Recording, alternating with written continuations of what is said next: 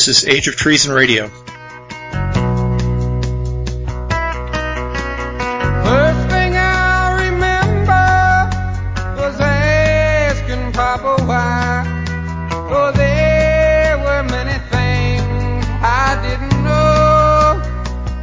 on the White remember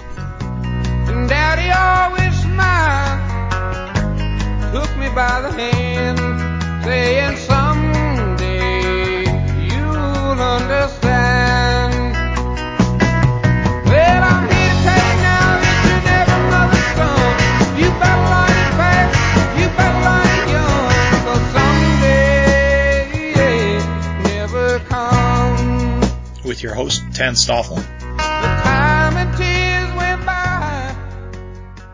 Left and right. This is a very elementary topic. It's what everyone already knows or should know about politics. It's common sense. Unfortunately, it isn't so common. Left and right are political terms, and politics, generally speaking, is the discussion, the debate, the warfare over state or societal or organizational policies. So politics is the fight over what the policies should be. And it's a subset of life, life as a game. And the most important part of this game of life is that it's up to you to figure out what the object of the game is and what the rules are. Uh, and I call it a game, I'm speaking metaphorically. It's uh, reality, really. It's trying to figure out what this reality that you're born into is all about. Politics is a subset of that. And the interesting thing about this is that nobody can tell you, nobody will tell you, and nobody really can tell you what these, what, what the object is of life and what the rules are. Or actually, many people will claim that they can tell you, but that they give you these conflicting tales. And it's really up to you uh, to figure it out for yourself, which is right. And uh, much of this you can really only learn indirectly. There aren't any books that will sum it all up for you that you can go and, and read, or there's really a cacophony, a, a, an overabundance of uh, of information in that regard. You really can only figure it out by paying attention, close attention, to how things actually work, to what's really going on in reality, uh, more so than what other people say about how things should be or how they think things are. You have to see it and understand it for yourself. Now, when I talk about rules, I'm not talking about laws. Okay, laws are uh, things that are man-made and they're broken and they're violated all the time. Uh, thou shalt not murder or steal, uh, broken all the time. They're the basis, those kind of principles are the basis for our, our laws. And people, there are serious consequences. People go to jail, uh, for breaking those laws. I'm not saying that they're not important, but when I talk about rules and what I'm, what I'm discussing here, what I'm getting at here are really the properties of this reality around us, the properties of nature, things that can't just be violated uh, at will without consequences, without uh, uh, you know that don't require necessarily um, police to come around and enforce. That nature itself will enforce the punishment, enforce the uh, the penalty. Now, one of these rules that I can um, identify as uh, amongst the most important is the rule that a group trumps any individual. The power of a group uh, overpowers the power of an individual. And a related rule is that a group also, and this is kind of paradoxical, a group also uh, trumps everybody. And uh, that requires some explaining, I think, in that what I'm getting at there is a focused group that is aware of itself and is pursuing its interests, its narrow interests, will trump a larger group that isn't aware of its interests and instead has a, a fuzzier, more diverse uh, view as to what it's what it is and uh, and what its interests are. You think of um, I don't know a, a pack of uh, predators uh, running around uh, in, in, a herd, a larger herd of um, herbivores, you know, uh, that that aren't hunters, that are just uh, scared herd animals, and uh, how those predators can easily take down the uh, separate out and take down individuals of that herd, even though the, the herd may be far larger, and often is. And it's uh, has to do with uh, the strategies that are used and and the narrowness, the focus of the identity of that group. Uh, it's it's sureness in itself and its common cause. Now, a corollary of these two rules that the group trumps an individual and that groups trump everybody's uh, or larger groups is that really groups are only groups are competitive with other groups and they have to be uh, of uh, comparable heft. As I say, the larger group that's less focused will be trumped by a smaller group that is more focused. And a smaller group, even if it's focused, is going to lose to a larger group uh, that's uh, focused to a comparable degree. Now the most elementary rules for groups I've talked about before when talking about group identity and the two that uh, come up right away are well, who is this group? What identifies this group? What defines us? How do we identify ourselves? How do we recognize ourselves? That kind of uh, rule. And then the second is once you decide who's in your group, who's a member of your group, is is the um, argument about well, what's best for our group? What should we do now? Now that we recognize ourselves, where should we go? Who do we need to uh, uh, defeat in order to get what we want? who's threatening us and who do we have to defend ourselves from? That kind of stuff. Now that's, you can see how that's tied to politics and that, uh, politics, this, the fight over what the policies in any given society should be really is the struggle between different groups. And it's, it, although individuals try to participate and society as a whole tries to participate, that it's really these sort of mid-sized groups that really have uh, the advantage in that situation. Now these kind of things aren't really what's taught in school. I'm not talking about things that you can go to uh, law school or uh, get a degree in government and and learn. They don't teach this uh, way of looking at it in uh, public school, certainly not, and even in private school where you pay a lot of money uh, to get a good education. You won't learn these kinds of things, and they're generally not even taught by parents who are aware because uh, most people are simply not really thinking of politics in uh, these terms.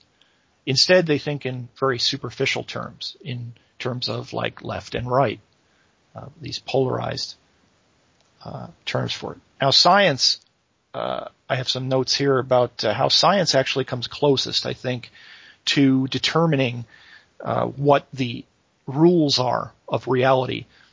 That's kind of the purpose of science. Uh, that's what it's about, is trying to figure out reality.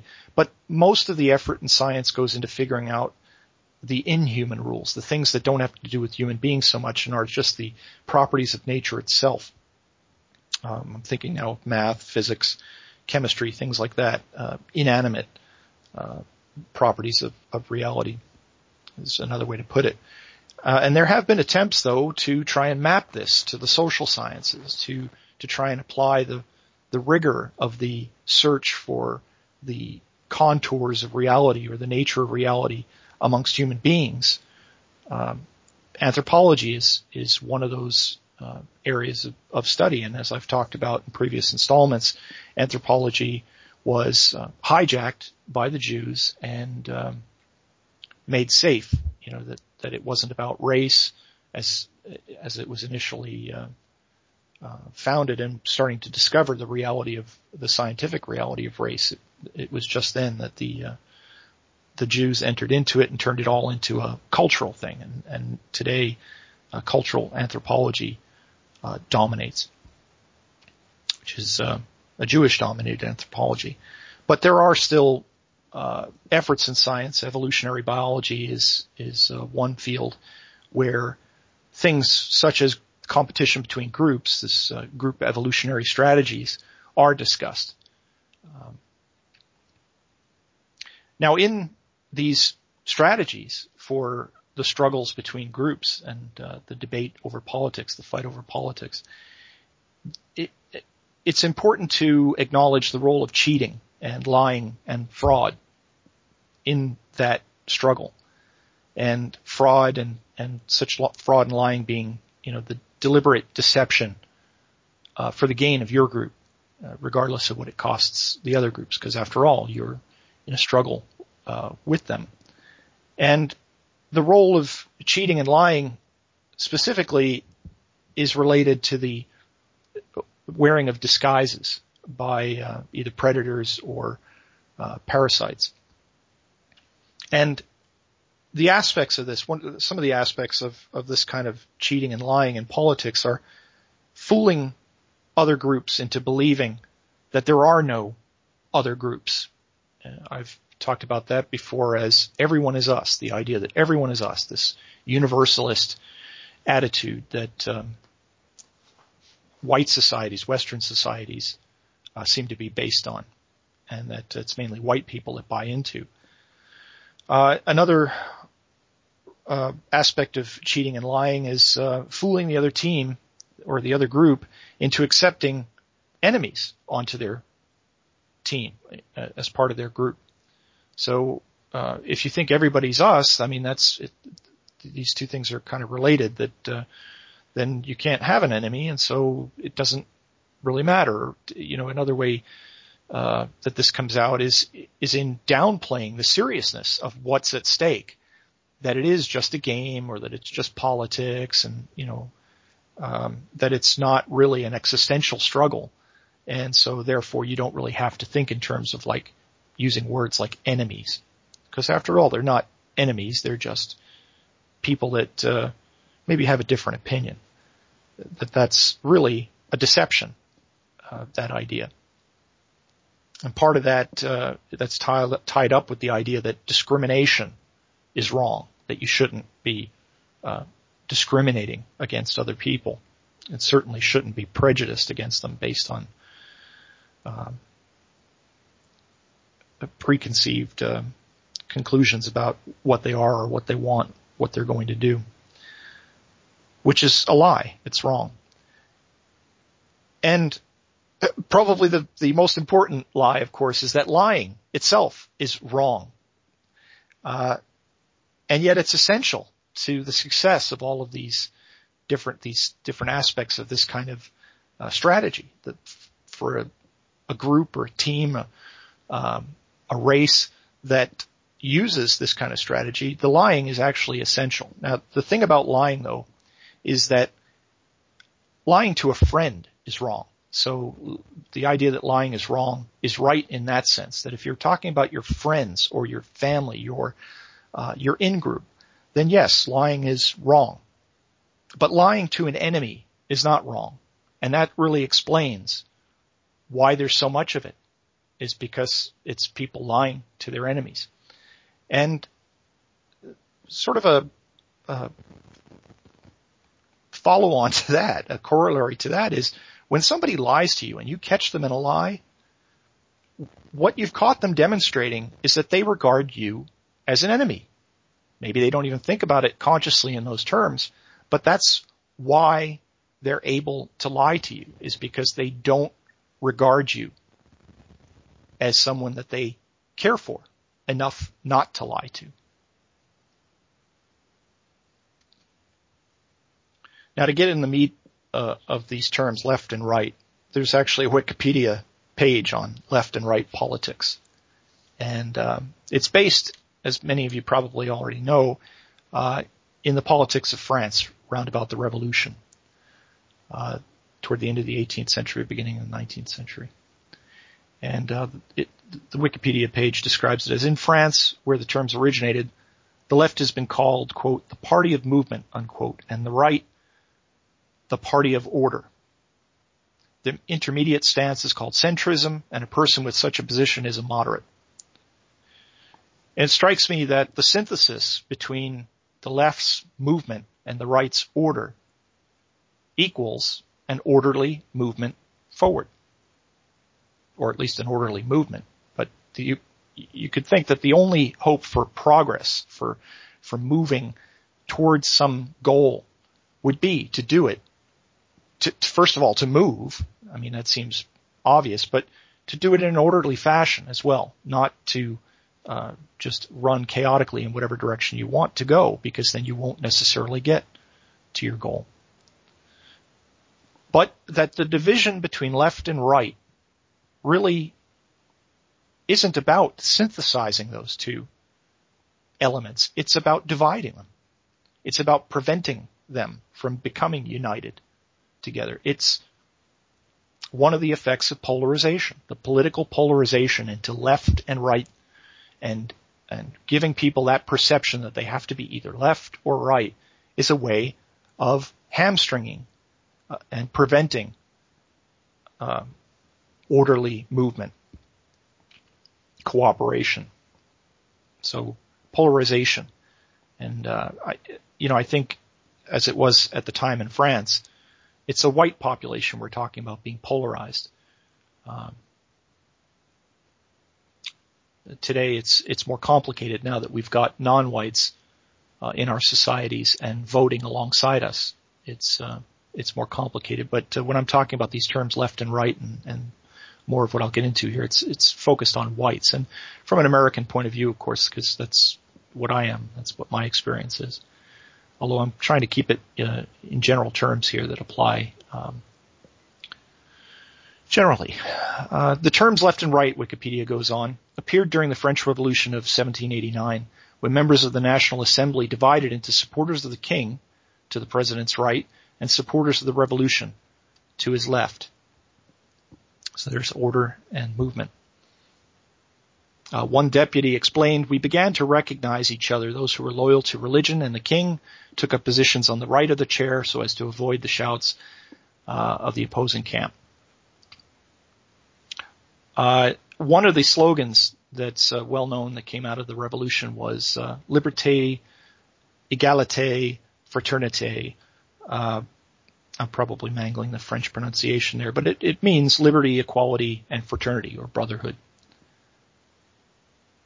the um, that slogan was one of many, but that was the slogan of the left, and that's what prevailed in the wake of the revolution.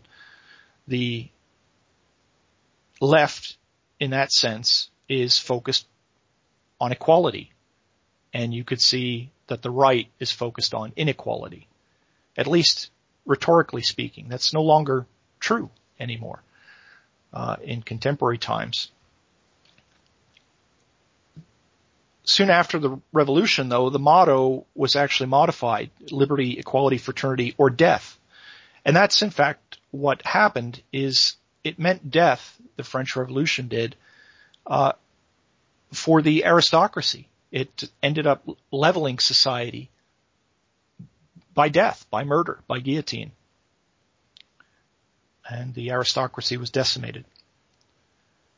Um, left and right have since evolved into more of a divide and conquer, as I said, a, a way to keep uh, the two uh, uh, complementary spirits from uniting and keep them instead divided. keep us going nowhere uh, in a very disorganized fashion.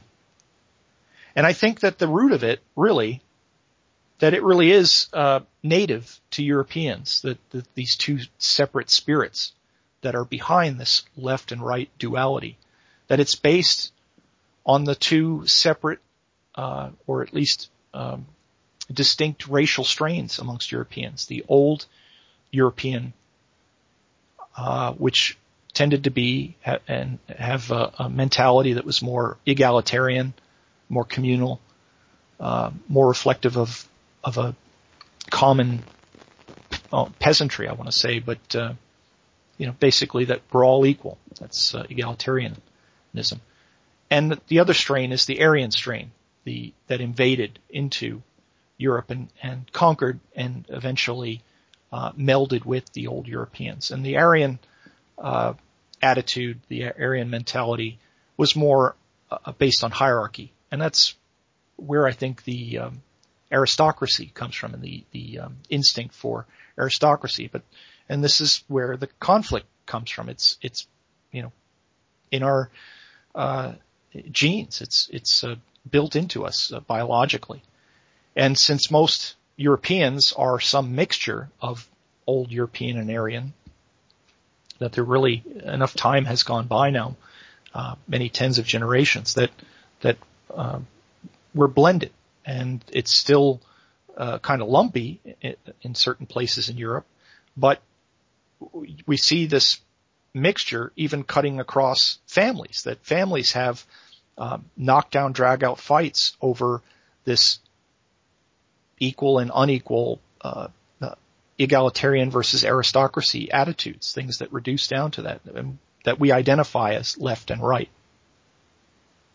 Now, I haven't mentioned the Jews and, and um, not much of this left and right really does when you see it described in the mainstream, discussed in the mainstream. Not much of it does touch on the Jews, but the Jews are there behind it all.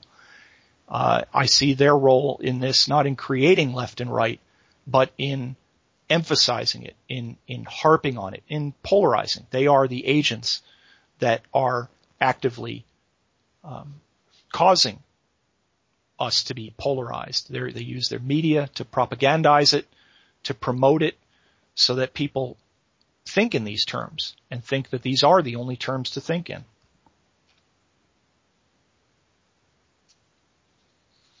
Some other forms of this duality or, or evidence of it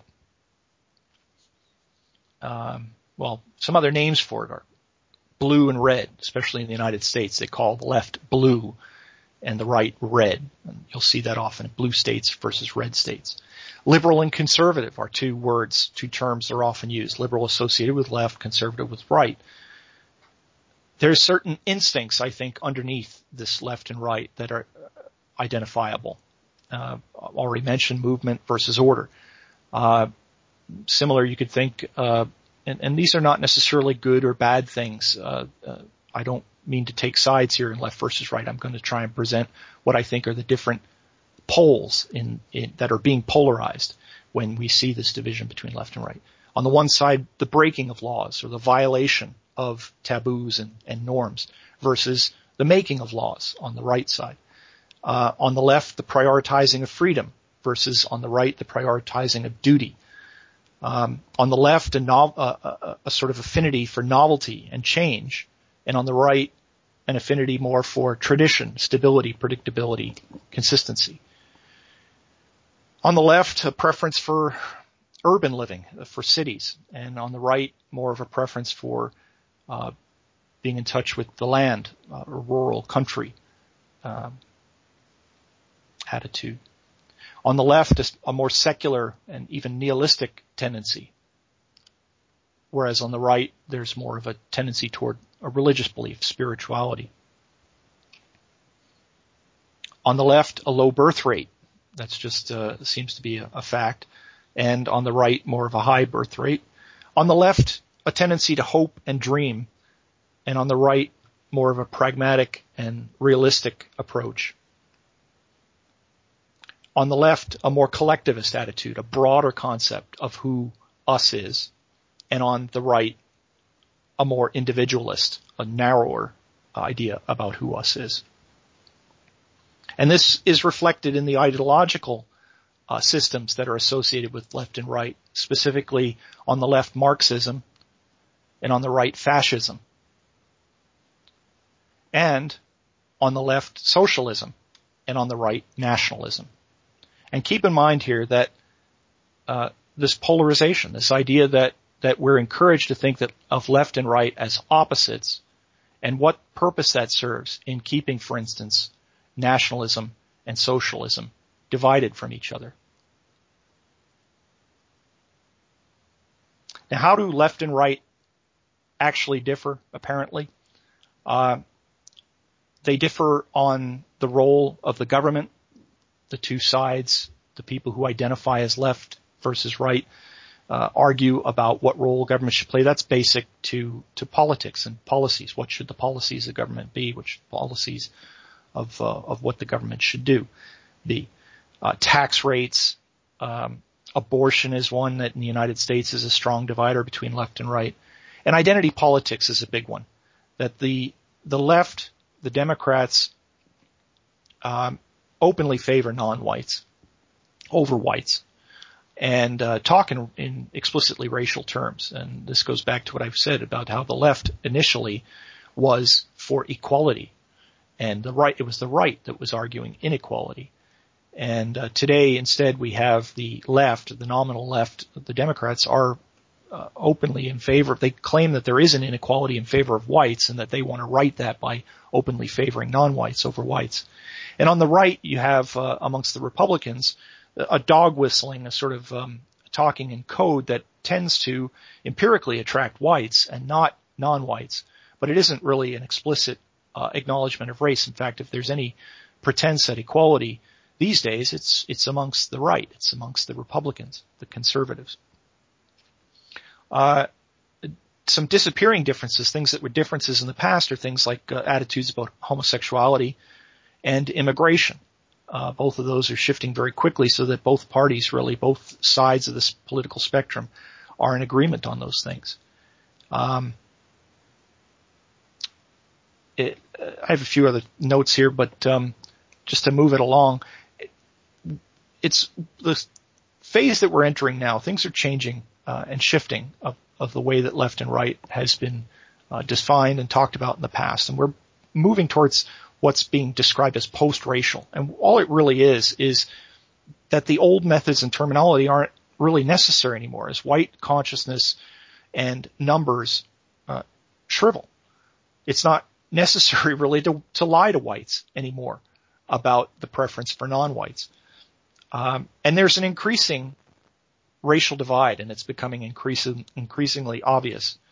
The as I've said, the left affirms race. They acknowledge that race exists and it's significant. They don't, they deny that it's biological, but they acknowledge that it's important. And they base their policies on race. It's the right that is now denying race. And even when you examine closely and you see uh, someone like an ideologue like Ann Coulter, who strongly identifies as right and conservative, she even doesn't really avoid race. She talks about race. She talks about the blacks and the browns and favors them over the whites, who she won't talk about. The most significant difference and division in politics is racial. It's not left versus right. The political discourse that's promoted by the Jewish media strongly encourages whites to identify with these social constructs, these left, right, liberal, and conservative, rather than racially. And as white numbers and racial consciousness has declined, the reality is increasingly, obviously,